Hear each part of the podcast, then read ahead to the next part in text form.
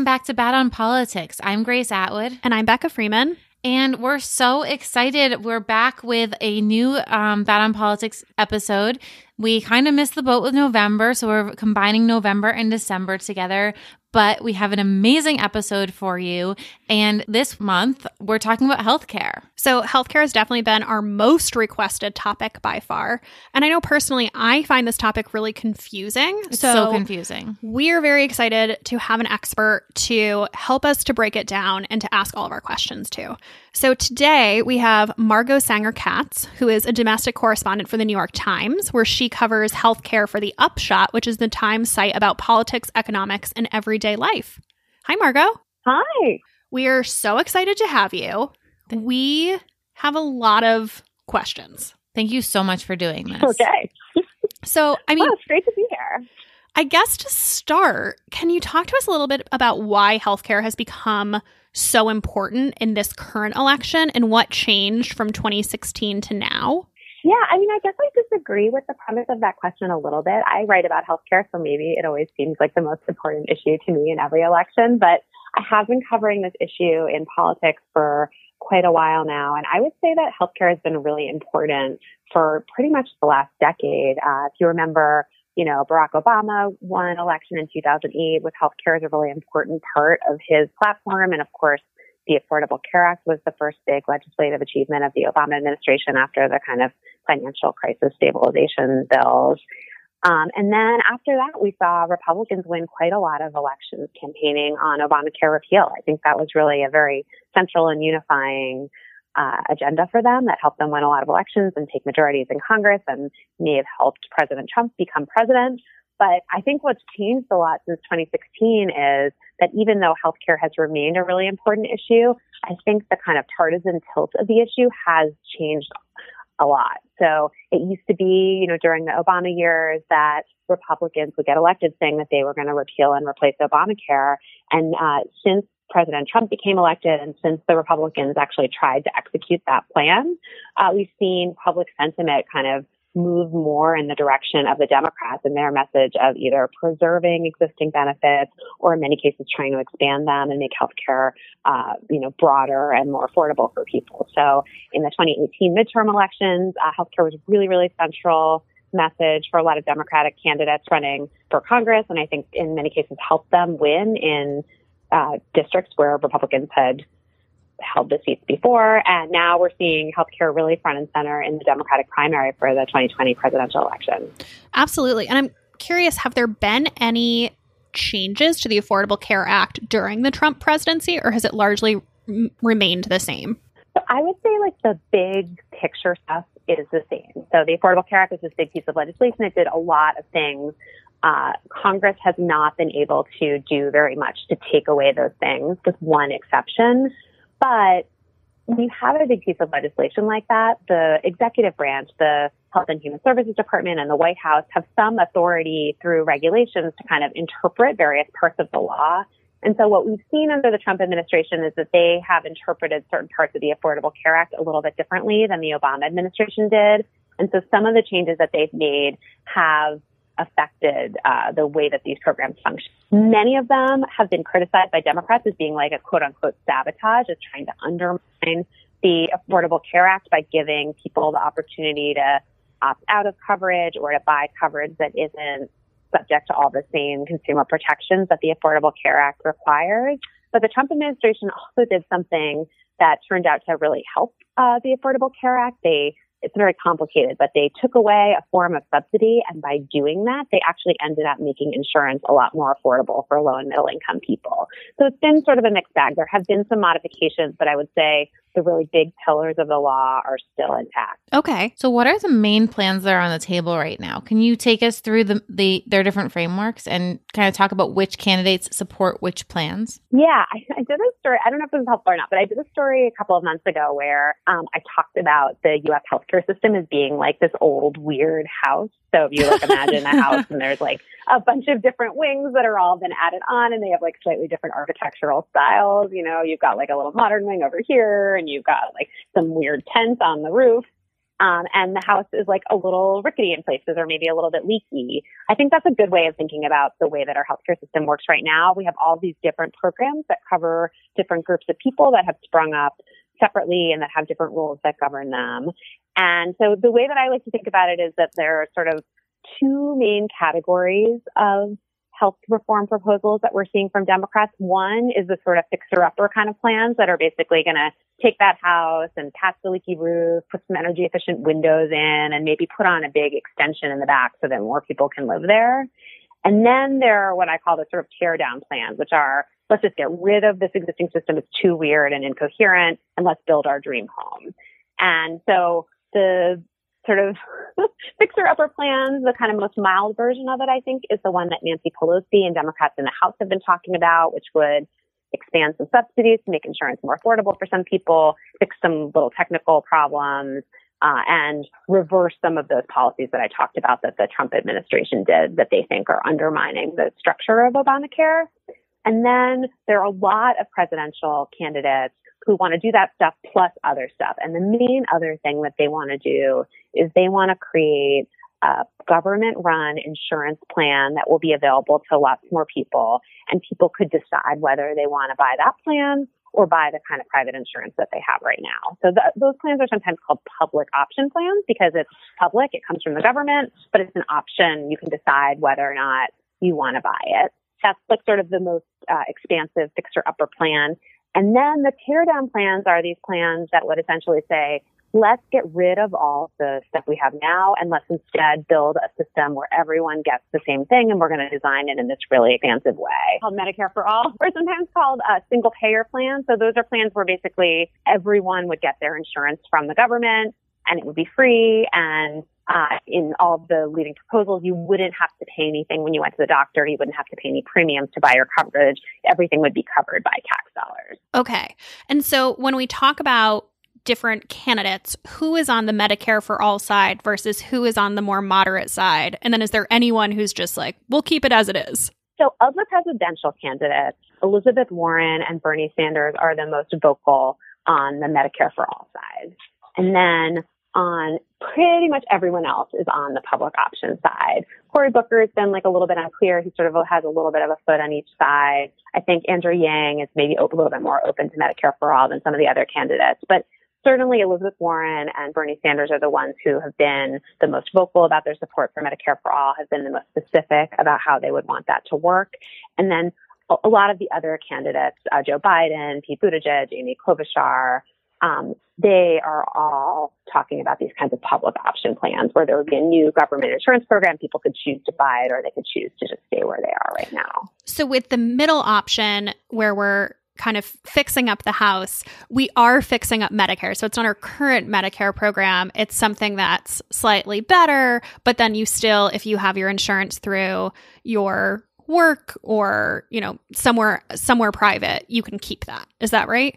Yeah, I think the way to think about it is that like all of the ways that we get insurance now would basically stay the same for the most part. So people who get Medicare would keep getting Medicare. People who get Medicaid would keep getting Medicaid. People who get insurance through work would keep getting insurance through work. Um, people who buy their own insurance could keep buying their own insurance from a private company. But basically, all of those groups would with maybe the exception of the Medicare population, would also have the choice of going into this private, this new private plan instead. So they would have it kind of opt out okay. stay where they are. They could go to this new option. Okay. And then what's the viewpoint from the Republican side? Is it just to repeal the Affordable Care Act and everyone for themselves on the private side? Actually, a really hard question to answer right now. You know, if we had talked in 2017, I could give you a really detailed accounting of what Republicans wanted to do because they brought forward bills that would re- have repealed large parts of the Affordable Care Act and replaced it with kind of new systems. Uh, but the reality is, obviously, those bills uh, did not garner the support of enough Republicans to become law. And since those failures, we just haven't seen the same kind of commitment by most Republicans to really talking about this issue, to advancing a new plan, uh, President Trump keeps saying that he's going to have a new health care plan sometime soon, uh, but as is often the case with President Trump, sometime soon uh, it often sort of uh, keeps increasing uh, further and further into the distance. So I think in general, what Republicans would like is they would like people to have more choices to be you know, what Obamacare does and what obviously a lot of these Democratic plans do is they basically say, you know, insurance has to do the following things. It's a very heavily regulated product. You know, insurance has to cover a certain set of benefits have to have a certain set of financial protections. And I think Republicans would rather have an environment in which uh, private insurance companies have more opportunities to make different kinds of plans so that people will have more choice. Maybe they want a plan that has a super high deductible because it's cheaper, or maybe they would want to have a plan that doesn't cover mental health services or prescription drugs because they think that they are not worried about having those needs. So I would say that's one big difference. And I think another big difference is that the Republicans in general, I think, would like to have states have a larger role in designing their healthcare systems and the federal government to have a smaller one. So we hear some plans where basically instead of Obamacare spending money directly on health insurance, you would have a system where the federal government would give big blocks of money to states and then give them states some rules the states could decide how to use that money to give people health care in their state. But I, I, do think it's a little bit of a weird moment for Republicans on this issue. Repealing and replacing Obamacare was such a defining political issue for them for so long, and they seem like they're much more in a muddle right now. They don't want to talk about it as much. They don't have some kinds of really specific plans. Got it. So something that we hear a lot about is feasibility. So I think that we're curious, like, you know, how feasible is like tearing down this house versus um, you know, just giving it a few tweaks? I think a couple of ways of thinking about that question. Like one is just like the practical question, but the other one is the political question. And I think that's the one that a lot of people focus on. You know, when Obamacare came around, it did make some changes to the healthcare system, but they weren't huge. Obamacare was sort of a classic fixer upper plan. Obamacare kept a lot of the way the healthcare system worked in the United States and then I just tried to like fill in some cracks, add some programs for people who weren't being well served by that system. And it really was, you know, self-consciously designed to disrupt as little as possible. And even so, it was just so enormously controversial because people really care about their health care. You know, they, they're, it's important to their financial security. It's important for their health. And I think that there was just a lot of fear that any kind of changes might, any kind of disadvantage that might come from those changes could be really devastating for people. So we saw, for example, in the early years of Obamacare, some relatively small number of people had their health insurance plans canceled because they were not fully compliant with Obamacare's new rules. And that became like a huge story. Those people were really upset. There were hearings about it on Capitol Hill. Um, you know, so I, I do think it's a good reminder that uh, if you're going to make major changes to healthcare, there are a lot of people who may be upset about that because they're going to be scared of change. And the advocates for Medicare for All for some of these uh, new systems, they say, no, no, no. The new healthcare is going to be so much better. Everyone's going to be so much better off and so much happier that they won't have those concerns. But I do think that that is going to be a political challenge to kind of convince people that it is worth sacrificing what they have now in order to get this thing that they're being told is better, but that it's hard for them to really evaluate in advance.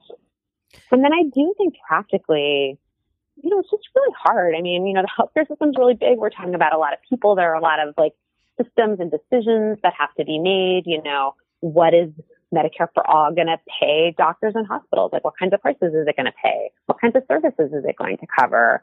Uh, how is it going to, you know, find people and, and get them uh, on a healthy track. And those kinds of things I think have not been as much considered by the candidates or even I would say by the legislative staff of people who have proposed these kinds of bills in Congress. I think it's much, much more focuses on the kind of structural, like here's how the insurance part would work.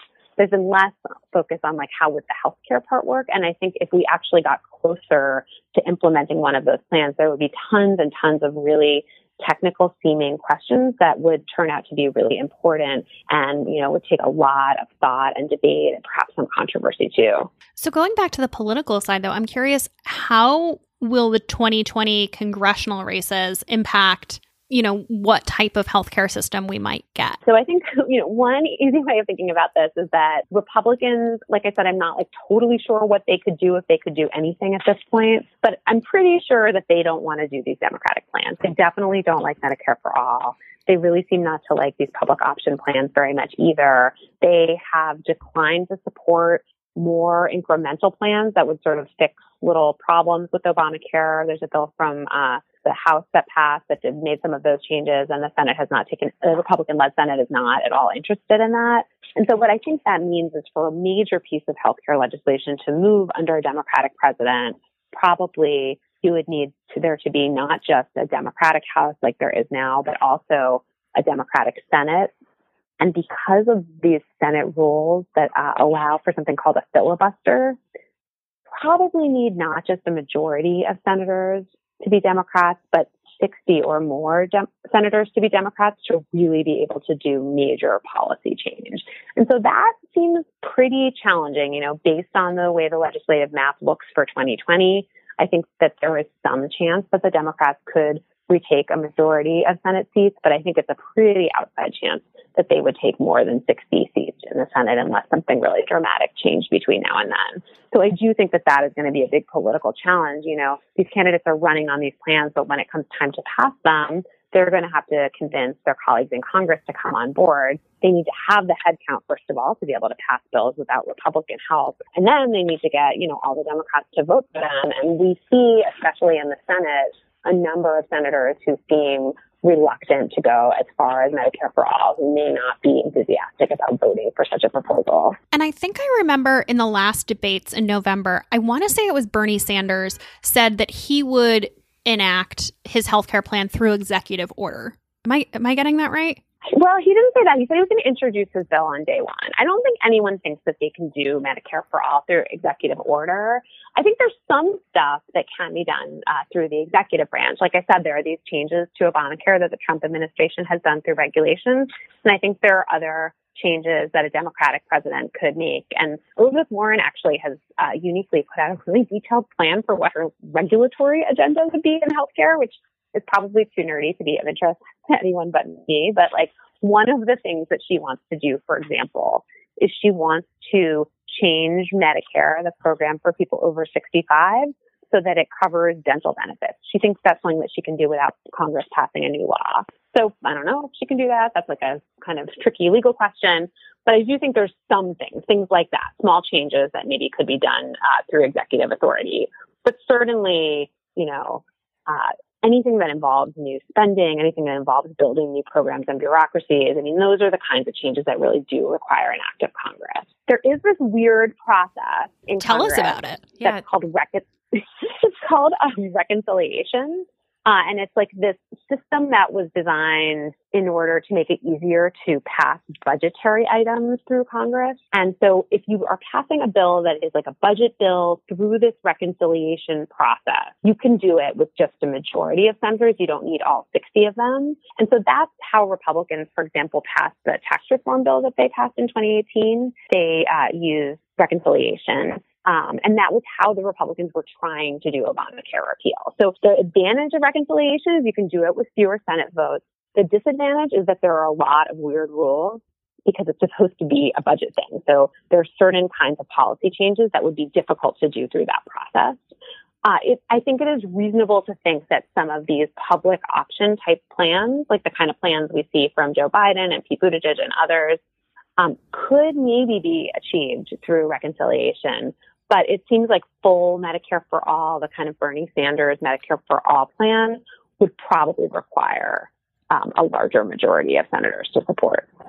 So, one thing I'm really curious about, I've heard a lot of people say, make an argument that Medicare for all is fundamentally not feasible and that candidates are kind of pitching these very idealistic plans with then the intention of you know being able to compromise and move them more towards the center but like having room to move.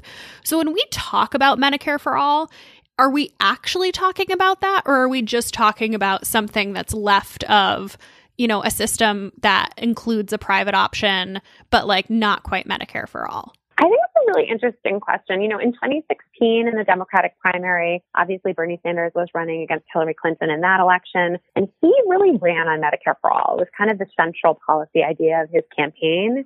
And he obviously didn't win that primary, but I think he really changed the conversation in Democratic politics around this issue. Before 2016, there were always some people who supported Medicare for all, but it was kind of considered like a marginal, sort of fringy view.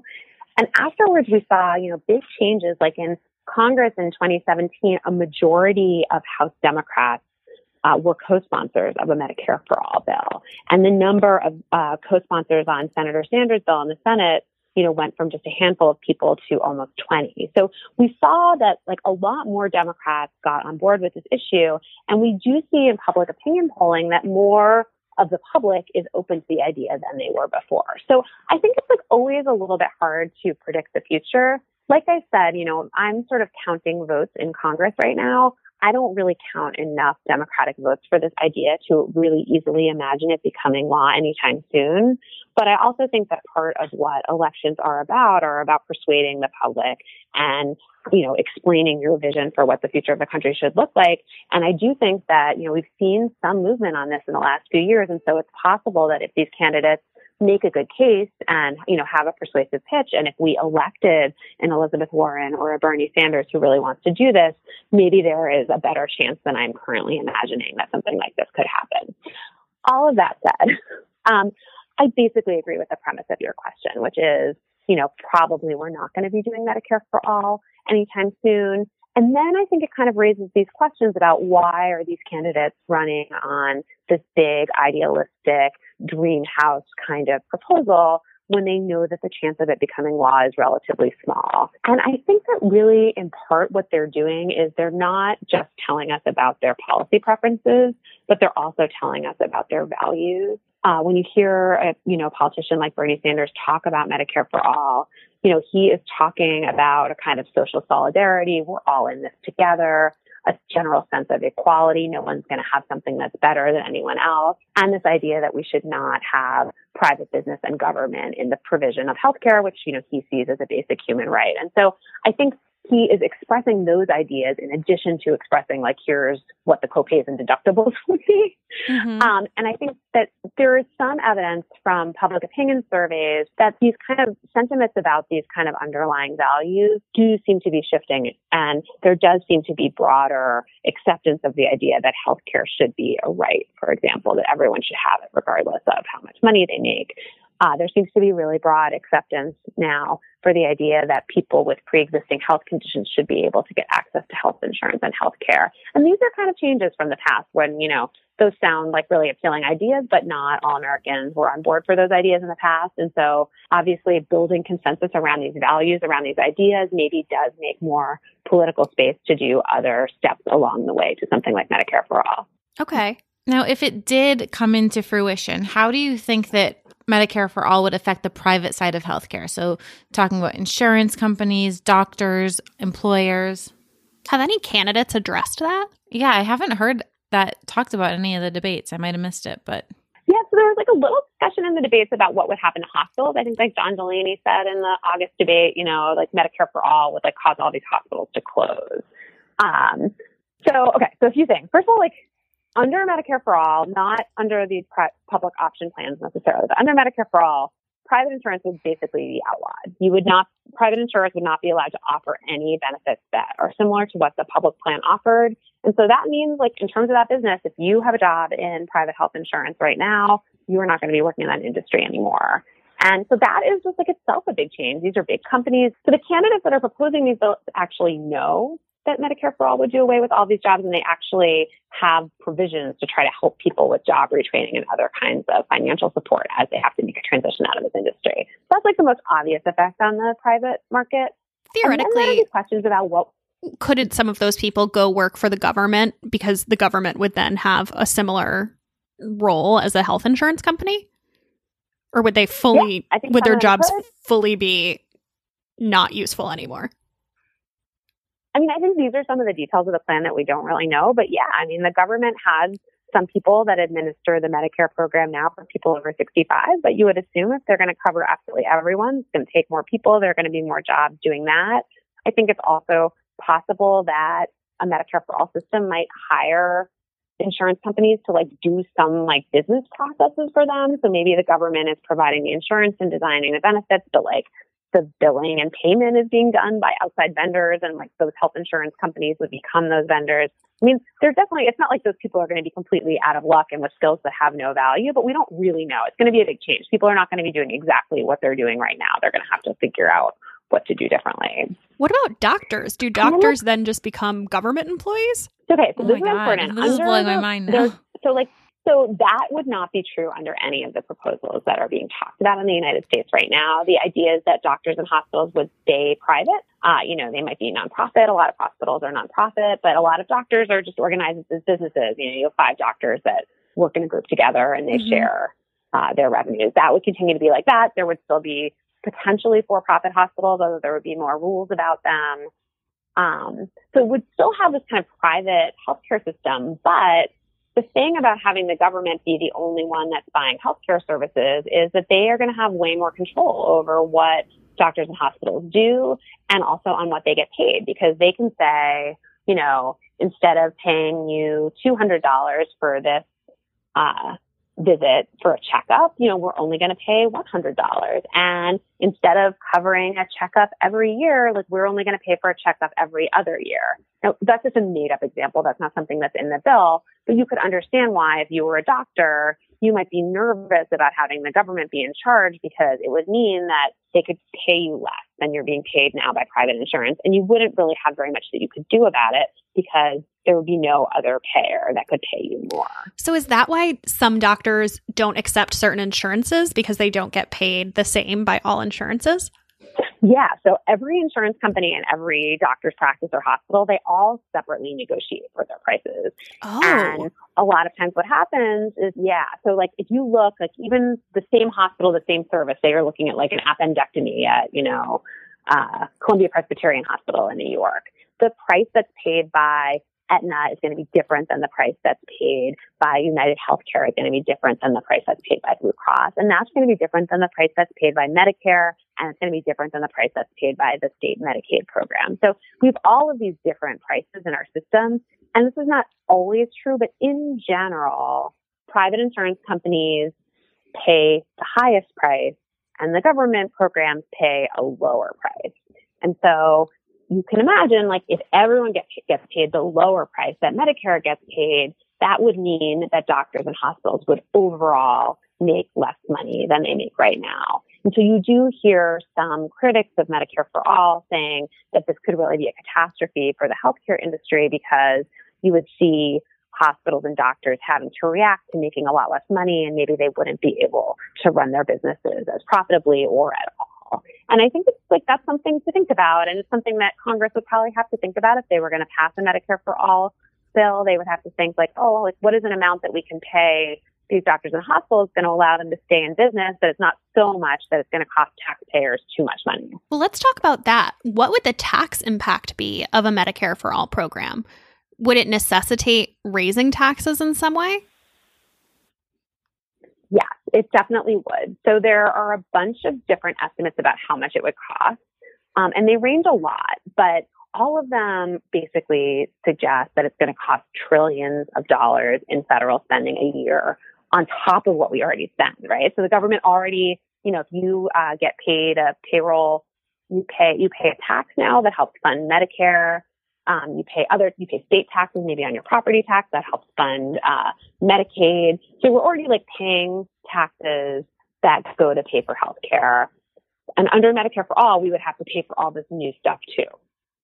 The advocates for Medicare for All say, well, it's true that you would have to pay more in taxes, but right now there are all these other ways that you're paying for healthcare. Maybe your employer is paying a premium. Maybe you're paying some portion of a premium. Maybe you have a deductible that you have to pay when you go to the doctor or co-payment when you get a drug at the pharmacy counter. And if you kind of add all that spending up together, it's not necessarily that different from what Medicare for all would cost. The big difference is that instead of paying for it out of all of these different sources of funds, all going to come out of federal taxes. Um, but you know, it's a big, big number, and Bernie Sanders has not really specified exactly how he would raise all of that money and has said basically that he doesn't have any immediate plans to do that. Elizabeth Warren actually has come out with a pretty detailed financing plan. I think there have been some criticisms of it for maybe like being a little bit too optimistic about how little it would cost. But she has a bunch of different taxes, many of them on corporations and, and then several on very high earning people uh, including, you know, she has a wealth tax that would apply to um, very high net worth individuals already. under her Medicare for All plan, the wealth tax could be as high as six cents of every dollar of wealth for the, the most wealthy Americans. So, in her plan, it wouldn't necessarily be funded by taxes on the individual. It could be funded by taxes on other individuals or on corporations. Yeah, so she has a design. You know, she has this line where it wouldn't raise one penny of middle class taxes. Okay, that's like a little bit of an oversimplification, but basically, she tries to find sources that are not. There would be no income tax increase for um, middle income people. There would be no pay, direct payroll tax increase for those people. It would be paid for through these other taxes, some of which might indirectly affect middle class people, but none of which would like directly come out of their pocket. And what would be the implications of the middle option of a public option? Like, would that require tax increases? Like, what are some of the um, support or criticisms for that plan in terms of like how it would affect a private system or you know how it would affect taxpayers so in terms of taxes, it's definitely true that those plans are also going to require more federal spending. And so that's going to require the federal government to raise more money in the form of taxes. There are two big differences um, that make the overall bill for those kinds of programs a lot smaller. Um, one is obviously that we're just like going to keep people who are in, a lot of people who are in private insurance are going to stay there. And so they're going to be paying premiums to a private company. They're not going to be financed by taxpayers. Um, and also, it is going to ask people, even if they're in the private plan and they can afford to, it's going to ask them to pay for some of their care. So people who choose a public option plan would have to pay a premium to the government in exchange for that insurance. And they would also have to pay some money in the form of deductibles or co-payments when they go to the doctor or the pharmacy. So there's kind of, you know, some of these other ways that we pay for healthcare would continue to be the same. And so there would be kind of like a smaller increase in federal spending, a smaller set of tax increases that would be necessary. Um, I have a very nitty gritty example question. So if, yeah, for instance, yeah. I work for a company that offers insurance and I want to stay working for them, I actually don't. I have insurance from the New York marketplace right now. But anyway, assume I work for a company that I'm going to stay with their insurance plan. Would I still have increases to my taxes that would help to pay for other people's public health options or is it only is it opt-in where it's like you only pay increased taxes if you're taking advantage of a public option? So we don't really know the answer to that question because no one has been very specific about exactly what taxes would pay for it. But I would say in general, you would probably have to pay a premium. So if you were going to buy a public option plan, say you said, I don't want to stick with my employer plan anymore. I want to use the government plan instead uh, you would be expected to pay something for that, same mm-hmm. as you mm-hmm. pay for your insurance now or your employer pays. So that's not really a tax, but that is like a cost to you. And then because the government plan under these under these proposals would cover more people, more low income people who maybe can't afford to pay, and would also um, lower the amount that middle income people have to pay. There would be like just some tax dollars that would just be going towards healthcare in that scenario that aren't going towards healthcare right now. And there's lots of different ways that you could raise that income. You could have a broad-based tax, you know, an income tax increase or a payroll tax increase that would affect even people who are staying in their private plans. Or you could have something more along the Elizabeth Warren financing mechanisms where they're targeted taxes just on high income people or just on certain kinds of corporations or business activities. And in those cases, they might not affect you really directly at all. And with regards to the presidential candidates on the Democratic side, have any of them outlined kind of how they would structure or fund a public option plan? Or is that largely just not been aligned on yet? So I think in terms of how they would structure the plans, there is a fair amount of detail from a few candidates. In terms of the funding, I would say it's like a little bit fuzzier. I think okay. their view is it's, it's not as much money, so there's like less pressure on them to say exactly how they would do it. And who are the candidates who have very well defined plans in the public option category? So the two that I think are the most detailed are the plans from Joe Biden and from Pete Buttigieg, and they share a lot of similarities. Um, they have a couple of small differences that seem important, but basically what they would do is they create this public option. Anyone who wanted to buy it could buy it. Um, they would automatically enroll a lot of people in the public option. So basically anyone that doesn't have insurance now would be, and if the government could find you and tell you about it, they would try to get you to sign up. And then for people who go to the doctor and it turns out that they don't have insurance. So say like, you know, you're in a car, someone's in a car accident and they go to the emergency room and they get to the hospital and they get treated and it turns out that they weren't signed up for insurance. What these plans would do is they would retroactively sign them up. So they would give them a bill. Okay, here's how much your premium is, but we're going to pay for your uh, emergency care. That's Uh, my so worst and then they're also going to make. well, I think it's like good though to have. No, it's great. potentially I good to have insurance in that situation. No, her nightmare is the opposite. It's it's being in that and not getting enrolled in insurance. like um Oh, a few yeah, years ago I was in between jobs and somehow managed to not sign up for insurance in time, so I didn't have it. And I like canceled my Citi Bike. I like didn't want to go outside. I was like, I'm gonna get hit by a car. I'm not gonna have insurance. I'm gonna be millions of dollars in debt. So that's that's I had this experience right before I started working at the New York Times. I had one month off in between jobs. Uh, where I was taking a vacation, but I had no health insurance, and I tripped while I was running. No, and hurt my hand and had to like go get exercise. And it turned out like it was totally fine, but it was just like I was like, of course, like I'm the healthcare reporter and I have this like tiny little lapse in coverage, and it's just like that's when I got hurt. So Oh yeah, man. it was everyone's worst nightmare, I think. Um, I have, Fortunately, it wasn't too bad, but I have a question. Where does Michael Bloomberg fall on healthcare as somebody who is apparently in this race now? yeah, I'm curious too. I don't really think he has. I mean, I could be not up to date, but last I checked, he doesn't really have very detailed um, proposals for a lot of policy areas. I think he's very much in this phase of kind of introducing himself to the public just as like a personality with a biography, but I don't think he has like a really detailed platform. So it will definitely be interesting to see what he puts forward. Um, I think of him as like being more moderate than some of these other candidates, and so I would be surprised if he goes as far as some of the plans that we've talked about so far. But um, I don't know the answer. Okay. Okay. So wait, looking ahead to the next debate, if you were gonna ask one question to each candidate, what would it be? Yeah, like what's the one healthcare question that you haven't seen answered? So this is like a slightly nerdy question, but I really think the question that I would like to see answered is what if you become the president and the Democrats don't retake control of Congress? So like if you can't pass a big health reform bill, what are the things that you're going to do using your executive power? And as I said, like the Trump administration has done a lot of things. So they didn't just do the kind of Obamacare changes that we talked about, but they also are doing some really interesting policy around making uh, prices for medical care more transparent. So I talked about, uh, you know, all the different insurers that have different deals with the hospital. Those prices are all secret now. The Trump administration is using regulatory policy to make that all public, so you can like see in advance what everyone is paying everyone. Um, and they're also just doing like a lot of stuff, a lot of regulations in women's health and other areas. And you know, I do think that in the future, you know, with the country being as divided as it is, it's going to be harder and harder to pass these big healthcare bills through Congress. And so it's pretty important to know what the candidates would do through executive power and, and whether they've even thought about that. I think that's a very interesting question. Yeah, agreed.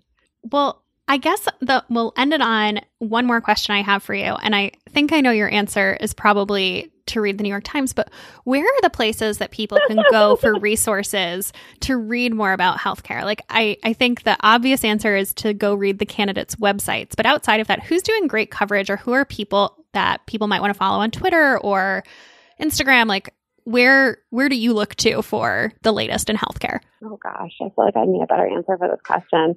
I so I am like a big advocate for health policy Twitter. Um, there are looks like an enormous number of really smart um, journalists and professors and analysts who talk about these issues in this kind of like very warm, friendly corner of Twitter that is like very different than politics Twitter, and I really recommend it. Um, Are there hashtags or how do you yeah. find that corner? Just go look at who you're following on Twitter. I'm looking at you Yeah, and you're go look at following 1,500 people. Yeah, it's a lot of people. there are some, think about this. So there's some Twitter lists that I follow, but I don't know how to explain a Twitter list. I didn't know there still were Twitter lists. I'm looking. Oh, yeah, there's lists. You can subscribe to different lists. I don't know how you find one. You can also, if if you have them, I don't want to give you homework, but if you want to, you can give us like a list of five people as a follow up, and we can put it in the show notes of like, here's who Margot recommends Okay. Yeah, for like five definitely. And then good Twitter people. I can definitely do that. And then just like in terms of news organizations, like obviously it's hard for me not to shill for the New York Times. I think we do really great and thorough coverage of all these issues, but there are a bunch of other publications that I also think do a great job, um, including Stat, um, the Washington Post, ProPublica, well, maybe not ProPublica politics stuff. Let me think who else I want to recommend. Um, Politico, Vox.com.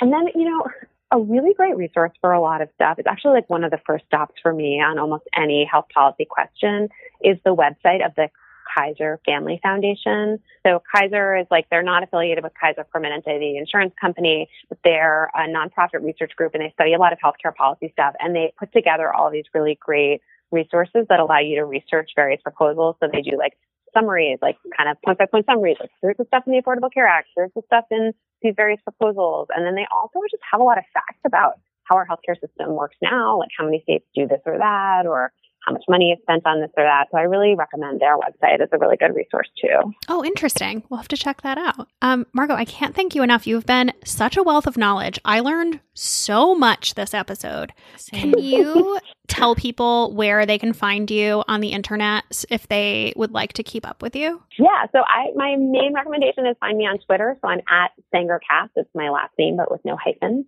Um, and then I also, if you Google my name, you can see there's like a page on the New York Times site that has all of my articles. Amazing. Great. Can't wait to go dive into those now that I have the background. Same. Thank you so Thank much. Thank you guys so much. This was so fun. Oh, yeah. good. Thank you for doing this.